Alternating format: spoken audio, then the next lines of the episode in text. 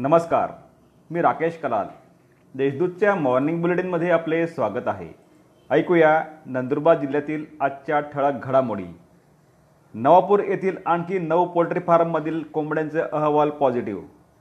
नवापूर येथील आणखी नऊ पोल्ट्री फार्ममधील पक्ष्यांचे बर्ड फ्लू अहवाल पॉझिटिव्ह आले आहेत. आतापर्यंत एकूण सोळा पोल्ट्री फार्म बाधित झाले आहेत. आतापर्यंत चार लाख नव्वद हजार चारशे पंच्याऐंशी पक्षी बाधित झाले आहेत. यापैकी दोन लाख एकतीस हजार नऊशे तीन पक्षी नष्ट करण्यात आले आहेत. दोन लाख अठ्ठावन्न हजार पाचशे ब्याऐंशी पक्षी अद्याप शिल्लक आहेत. दरम्यान बुधवारी दिवसभरात एक लाख बारा हजार दोनशे ब्याण्णव पक्ष्यांचे कलिंग करण्यात आले. धुरखेडा येथे वीस कावळ्यांचा मृत्यू. शहादा तालुक्यातील धुरखेडा येथे पंधरा ते वीस कावळे मृतावस्थेत आढळून आल्याने खळबळ उडाली आहे.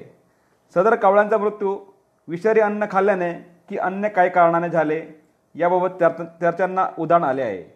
वनविभागाच्या पथकाने घटनास्थळी भेट देऊन मृत कावळ्यांचे नमुने तपासणीसाठी प्रयोगशाळेत पाठवण्यात आले आहेत. भाजपाकडून ईडीचा गैरवापर जयंत पाटील यांचा आरोप. भाजपाच्या विरोधात असणाऱ्या पक्षांमधील नेत्यांवर दबावतंत्राचा वापर करून ईडीचा गैरवापर करण्यात येत असल्याचा आरोप राष्ट्रवादीचे प्रदेशाध्यक्ष तथा जलसंपदा मंत्री नामदार जयंत पाटील यांनी केले. राष्ट्रवादीच्या संवाद यात्रेनिमित्त श्री पाटील हे नंदुरबारला आले होते त्यावेळी ते बोलत होते.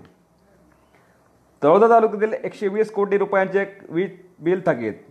राज्य शासनातर्फे शेतकऱ्यांना दिलासा देण्यासाठी कृषी पंप ग्राहकांना मागील पाच वर्षाचे थकीत बिल संपूर्ण व्याज व विलंब आकार माफी देण्याचा निर्णय घेण्यात आला आहे. तळोदा तालुक्यातील कृषी वीज पंपांचे एकूण एकशे वीस कोटी रुपयांचे वीज बिल थकीत आहे. राज्य शासनाच्या नवीन कृषी पंप धोरणानुसार तीस सप्टेंबर दोन हजार पंधरा ते दोन हजार वीस या पाच वर्षांच्या थकीत वीज बिलाचे संपूर्ण व्याज व विलंब आकार माफ करण्यात येणार आहे. जिल्ह्यातील छत्तीस रुग्ण कोरोनामुक्त. नंदुरबार जिल्ह्यातील छत्तीस रुग्ण कोरोनामुक्त झाल्याने त्यांना कोविड कक्षातून डिस्चार्ज देण्यात आला आहे. यात नंदुरबार तालुक्यातील दहा शहादा तालुक्यातील बावीस अक्कलकुवा व तळोदा तालुक्यातील प्रत्येक एक तर दडगाव तालुक्यातील दोन रुग्णांचा समावेश आहे. सध्या एकशे पंच्याण्णव रुग्णांवर कोविड कक्षात उपचार सुरू आहेत. या होत्या आजच्या ठळक घडामोडी. अधिक माहिती आणि देशविदेशातील ताज्या घडामोडींसाठी देशदूत डॉट कॉम या संकेतस्थळाला भेट द्या. तसेच वाजत राहा दैनिक देशदूत. धन्यवाद.